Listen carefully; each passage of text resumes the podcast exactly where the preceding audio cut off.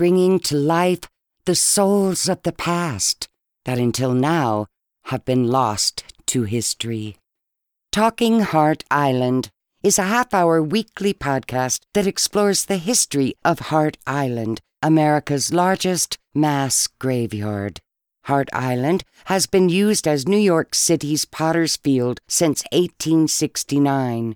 It is estimated there are over 1 million people buried there. Because of recent advances in DNA and fingerprint technology, the identities of some of these previously forgotten and anonymous people have been revealed. The results are truly shocking. Talking Hart Island will interview a special guest each week, selected from an extraordinary assembly of scholars, authors, and scientists in the fields of history, law, medicine, and the arts as we unravel a secret kept hidden for 150 years. So, welcome to Talking Hart Island. And now, here's our host, investigative history writer Michael T. Keene.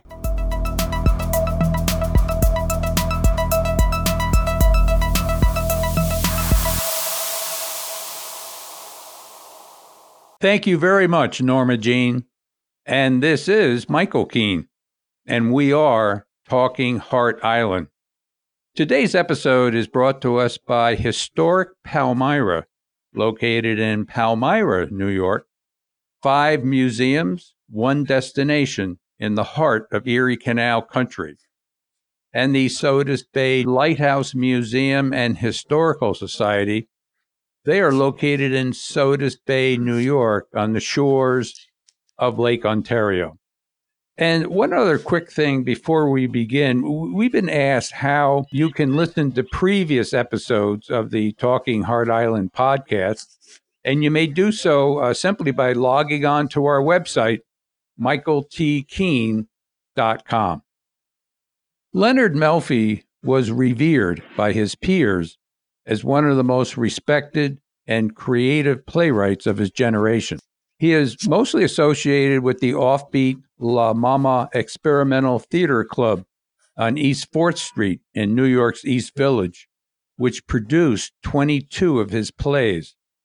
His artistic collaborations involved other well known pioneers in the new experimental theater movement, including Tom O'Horgan, who produced Melfi's best known play, Bird Bath in 1965, and Kevin O'Connor, who directed Melfi's Niagara Falls in 1967.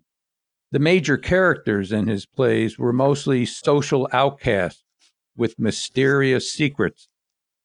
Melfi had struggled with alcoholism for most of his life, and at one point in early 2001 was renting a single room in New York City.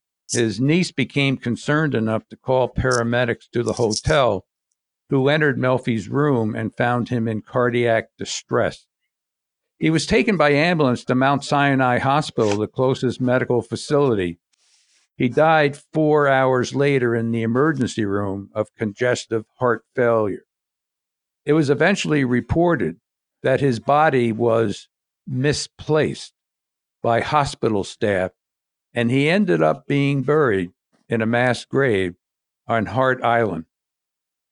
In reviewing Melfi's life and work, I, am just extremely pleased to have as our guest today Edward Berkeley, who is a faculty member at the Juilliard School and founding artistic director of the Willow Cabin Theater Company and director of the Aspen Opera Theater Center.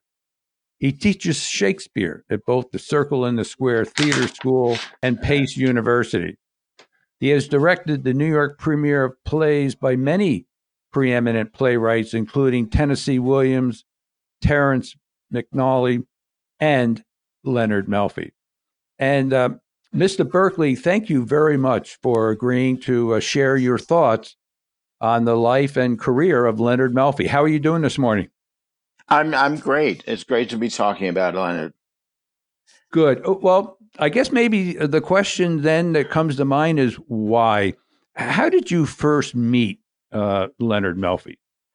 I was um, uh, tell me if this is too long winded and I can cut it shorter or whatever you would like. I I was part of a movement that uh, in an off broad off off Broadway movement and was part of the founding of a group called the Shade Company.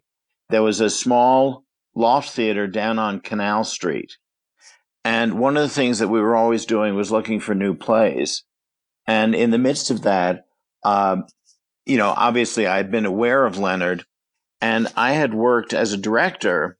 I had worked under uh, Tom O'Horgan, who was, of course, major in the off off Broadway movement and in experimental theater movement. And at one point he said, you know, you should see what Leonard's up to. He's doing new pieces. And at that time, uh, I was with a small theater and we thought, gee, this would be great. And, and that's when I first encountered Leonard really as much at, at La Mama, uh, where I had done some stuff with Tom and then, and then with the Shade Company. And so that's when I first sort of came across him, uh, came across Leonard. And one of the things of working with Leonard which culminated, I guess, in Faith, Hope, and Charity. I did a couple of plays of his uh, first productions. Uh, in Faith, Hope, and Charity, there were three three playwrights from that movement, including including Terrence McNally and Leonard, and all of which was conceptually about really another group of outcast people uh, gathered around the uh, Polish statue in Central Park. And so it was this sort of very strange and wonderful, uh, I thought, off Broadway production that we did. Um, in addition, working with Leonard, we we also did. Uh, let me get the title right. Taxi Tales, which was a fantastic idea of Leonard that he always thought was made into the TV show Taxi without his permission, and right. it was it was a great piece because it dealt with an average taxi driver dealing with average people who stop for taxis. And so it was another group, really an ensemble piece of characters coming out of um, New York streets randomly and then having uh, really wonderful encounters with different drivers and different uh, different groups of drivers and passengers. Right. The uh, as I read about um, his the characters in his plays, uh, that were again social outcasts, but with mysterious secrets. Can you uh, share with us what some of those mysterious secrets were? Well, I mean, among, uh, I guess I can say anything. Among in the yeah. taxi driver in the taxi driver world, something that was pretty wonderful was that um, one of the drivers who was trying to always trying to make contact with his customers and kept failing at it. And then going into the end of actually the end of the first part of the evening, he opened up the trunk on this taxi and he had an inflatable doll there who at, at, at first you thought, of course, this was a sex object and it sort of was. But then it turned out that he had the speech that, that Leonard wrote for him, wrote for this character was this really wonderful actually felt like a, a heartfelt cry for for love from obviously from an inflatable doll, which uh, was not responsive to him. But it was one of these moments where you suddenly had this. You're incredibly touched because you're aware of the kind of loneliness that the character had developed as a driver, and and yet, of course, um, could never be fulfilled. And and that was something that Leonard expressed. I mean, I'm part of it in in his own life in seeking contact and wanting to be in direct communication with people. He was always reaching out. He was very very friendly. He was touchy. He liked to touch people. He liked to feel human contact with people. And it was one of wonderful things in that in that tale of that, that the character's name I think was Toddy T O D D Y, who who had the sex doll, and it was and it was anyway it was a, it was a very very touching thing. Right. Did did uh, most of his plays take place in New York City? Was there a, a, a certain location identified with his uh, plays? I think so. I mean, I, I from the ones I mean, I've I've read a very large number, and I think almost all of them were Manhattan plays. I mean, I think I, I think almost all of them were set in in the city. I mean, immediately in the city, and and then very specific neighborhoods. So I remember, I think How- it was Times Times Square, wasn't it? Do you remember the play, his play Times Square? There was just a a really wonderful sort of set underneath Times Square in the in the subway station, uh, beneath Times Square, and all the different people passing through. Over uh, what period of time did you collaborate with uh, Leonard? Uh, you know, like between what years?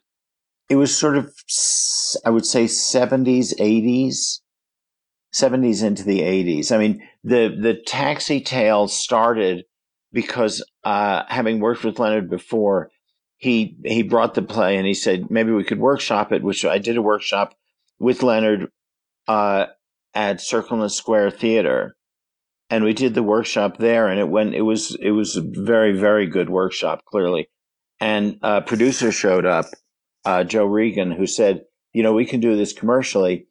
And then we he he we lifted it uh, and recast it somewhat, and and went to. Um, it's the we went to the theater. It's on Forty Sixth Street. It was a, a, a, a was the former nightclub that had been made into a theater, and uh, I think now actually it's underneath um, the Scientology Center on Forty Sixth Street. I don't think it's being used for Leonard's plays anymore. Right. The uh, it uh, is indicated that perhaps his best known play was Birdbath. Did you ever have any relationship with the play and directing that at another I- venue? No, no, I didn't. I mean, I saw the play uh, and you know loved it. I mean, part of part of it for me working working with Leonard was that I mean Leonard's personality was in, inclusive and really this thing I started trying to say before about wanting contact. I mean, Mhm. his his his wanting to feel connected with people was so important, and so the characters that he found um, that he created were frequently people who had gotten lost within a society that was frankly moving faster than they were, and that he was the characters are trying to catch up with the world around them, and and you know so they were really so often there was this potential for genuine um, something that was genuinely moving.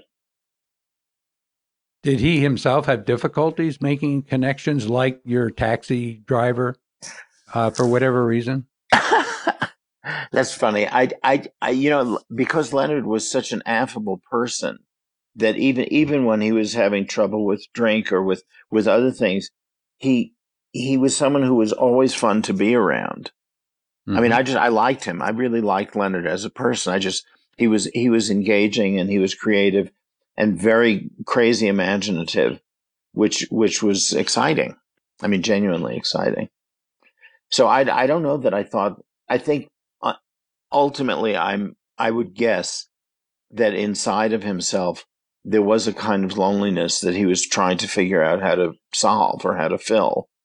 And so the reaching out that showed up as a theme in so much of his writing.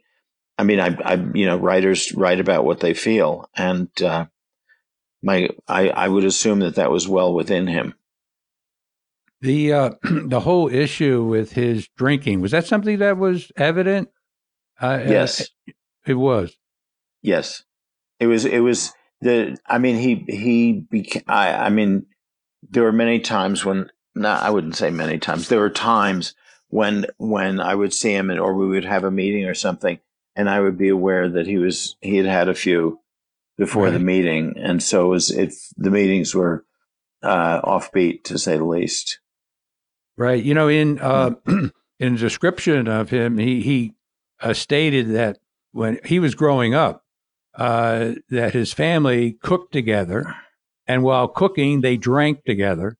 Uh, his Right. father was a was a bootlegger, and uh, Right. his mother's father made wine in the cellar, and he he made the comment, "I, I guess I was sort of doomed, you know, from the beginning."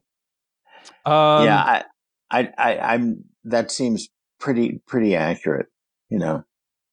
The um, what other plays uh, stand out to you that you collaborated with him in, either because of the the plotting, I guess, or the uh, the, characters that are in the play? Well, you know, I mean, one of the funny things was that when he was invited for to do work on uh, "O Calcutta," right, that he did sketches in, it was another place where he wound up. Um, I mean, in the midst of what was essentially a very nude show, uh, he, um, I don't know how to describe it. He created people who, in the in the midst of exposing themselves physically, of course, exposed themselves emotionally much more than people wanted.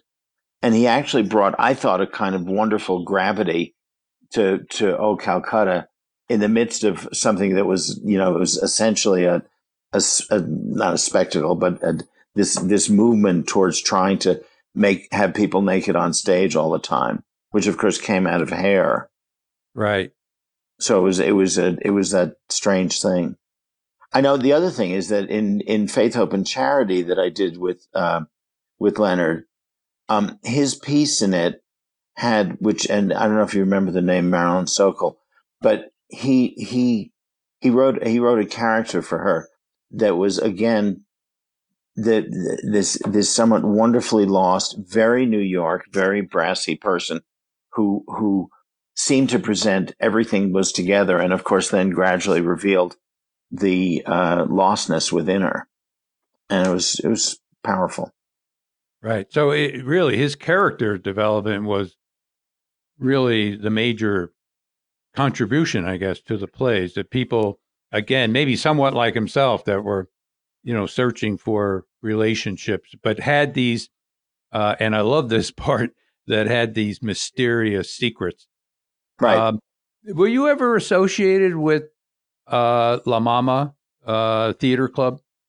I only in terms of uh, that I, I this is sort of funny, but when I was in, in the midst of finishing education, um, I participated in a I don't know what it was called, seminar, I think it was called, but it was like a new theater workshop with Tom O'Horgan, uh, during which I got to know Tom well, as a result of which uh, I got to know Ellen Stewart, uh, somewhat, and and then she had me down at La Mama to do some stuff and and doing a little bit of directing and a little bit of well assisting Tom, which was great.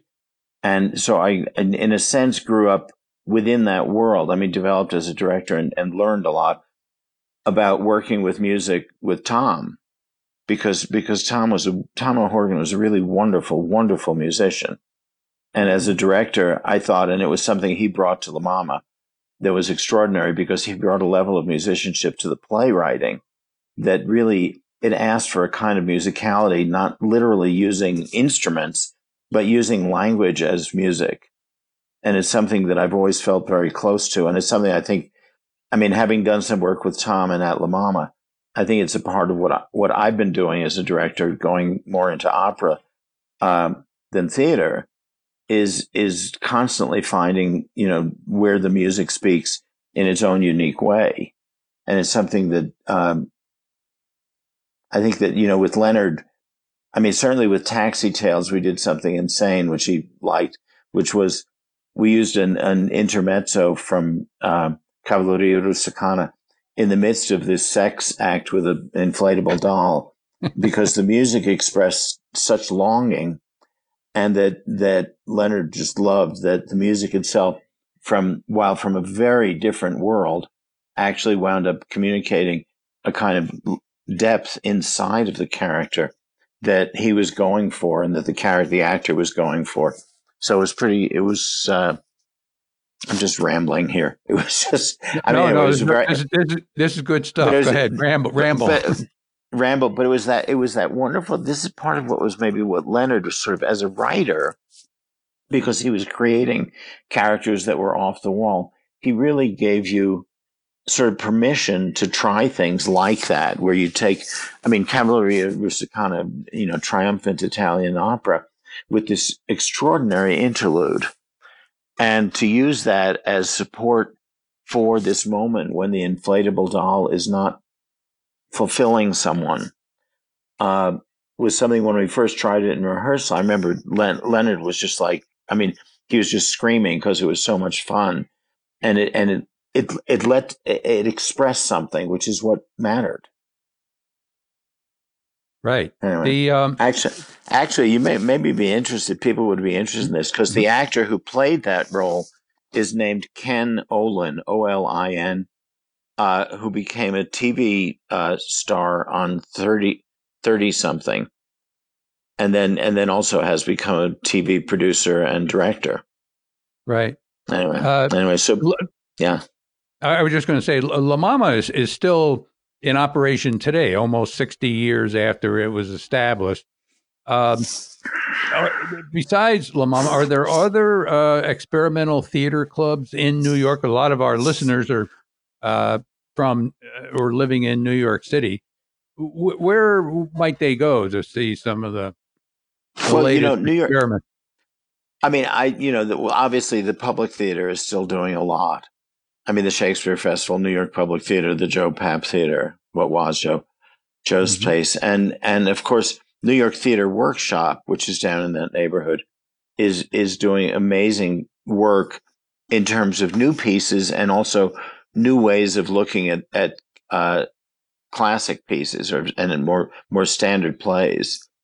And I think that's I think New York Theater Workshop is to my ear was one of the best. I I I also very much like the Barrow Group as a, as a theater producing organization that's doing very interesting new pieces. And I love St. Ann's Warehouse because of the the range of work that's happening there, which is you know in Brooklyn, and Right. uh, that's re- really a terrific range of work. Let me uh, ask you this: You uh, teach Shakespeare at both the Circle in the Square Theater, right? Oh, what? Yes. h- How did you make that leap? I guess, or maybe it isn't.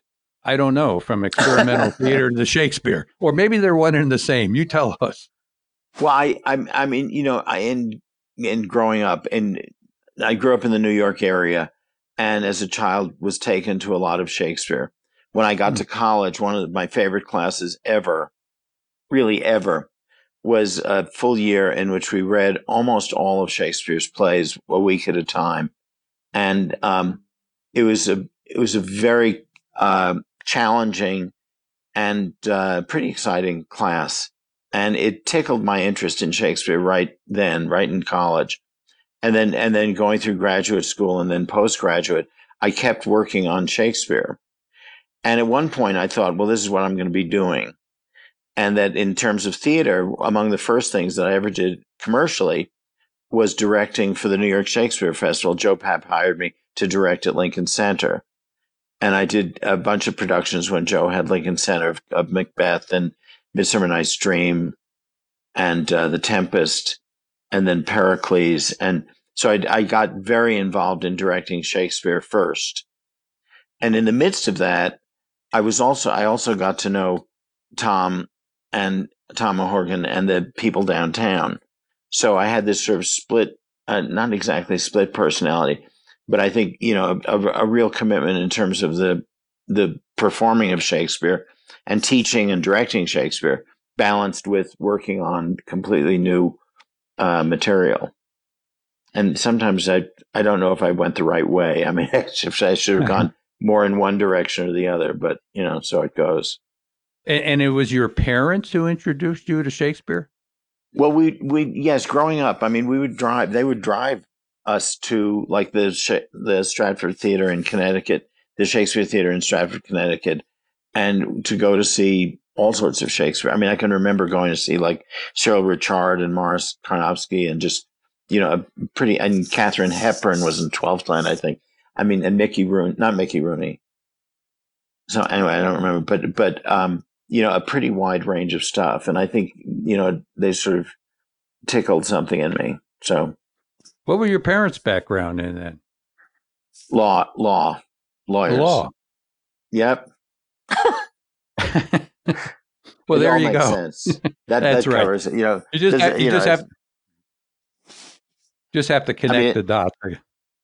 well, and and you know, it's like they're they're thinkers, and so getting involved in Shakespeare and music also. I mean, I shouldn't because they also insisted on going to opera and, and concerts. So Right. it was what I think of what I think of now as a sort of normal upbringing included a great deal of uh, culture.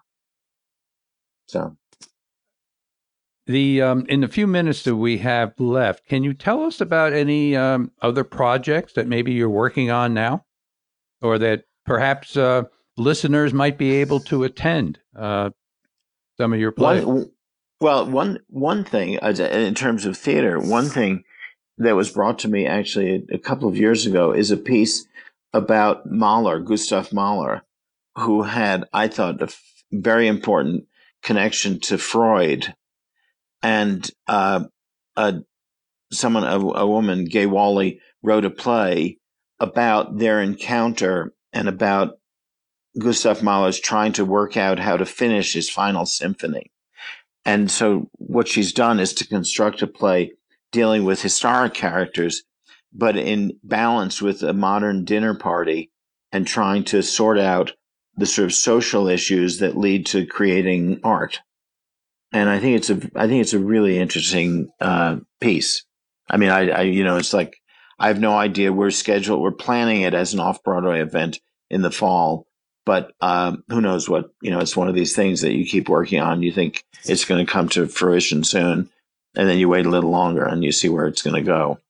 But I think it's a very interesting. It's like trying to find this marriage between language and music and creativity and so it's trying the play works at exploring, you know, what is it that connects all of these and hopefully leads to something interesting. And this was inspired so, by Freud's work? It's it's an actual encounter between Mahler and Freud, where Mahler went to see Freud in Vienna, obviously, and to talk about his own uh, uh, complex marriage. Right.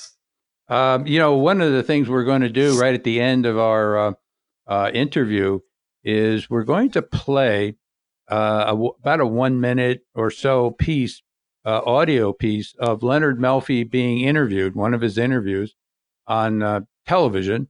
And uh, of course, we're just going to listen to the audio part about what brought him to New York City. As you know, he was from Binghamton, right. New York, you know, upstate uh, a couple hours.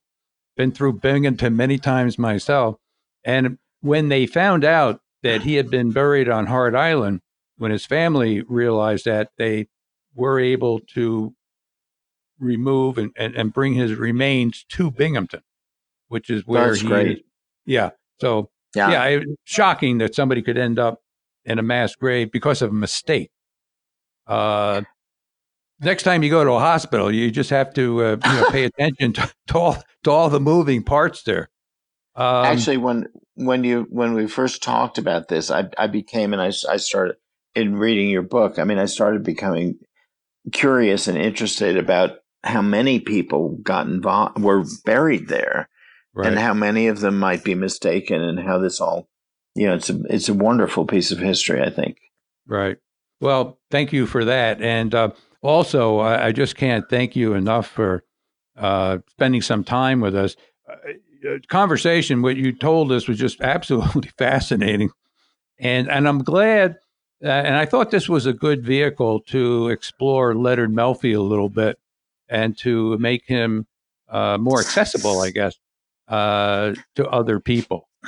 Yeah, and, well, I, I certainly hope so. And and his plays, his characters are used so often his writing is used so often in studying acting. I mean, because the, the character work necessary to bring them to life is really is edu- is incredibly educational for young actors because they they they don't behave in ways that are conventional, and so actors, young actors who are learning, really really need to explore. Well, what does it mean that someone does this or says this suddenly, and how do you shape that into a whole character? And so his, I think I mean, I think his his plays and his his people uh, will continue because because they're they're just such they're, they are such interesting people. Right, and and so are you, Mister Berkeley, and thank you very much for being a guest on Talking Hart Island. Thank you. Great, and thanks for asking me. Where were you born? And I was born in Binghamton, New York, uh-huh. upstate, and uh, I was born and raised there, and, and then I came to New York, and I've been here for 35 years. Uh-huh. what uh, prompted you to start writing plays? Well, I came to New York to be an actor, and while I was in class at Uta Hagens and Herbert Berghof, I uh, started writing scenes for me to do and for the other kids to do. And, uh, and I got very turned on watching the other actors do scenes that I wrote.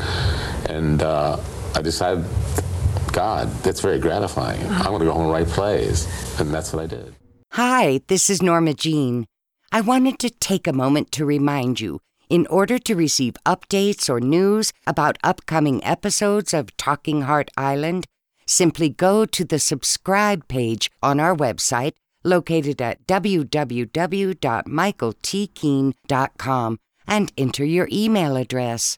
If you have any questions, about the podcast itself or simply wish to contact any team members for book inquiries, voiceovers, website or graphics design, use our contact page, also found at www.michaeltkeene.com. And if you're enjoying the show and would like to give us a review, please do so at iTunes. We would greatly appreciate it. So until next week, this is Norma Jean and we're Talking Hart Island.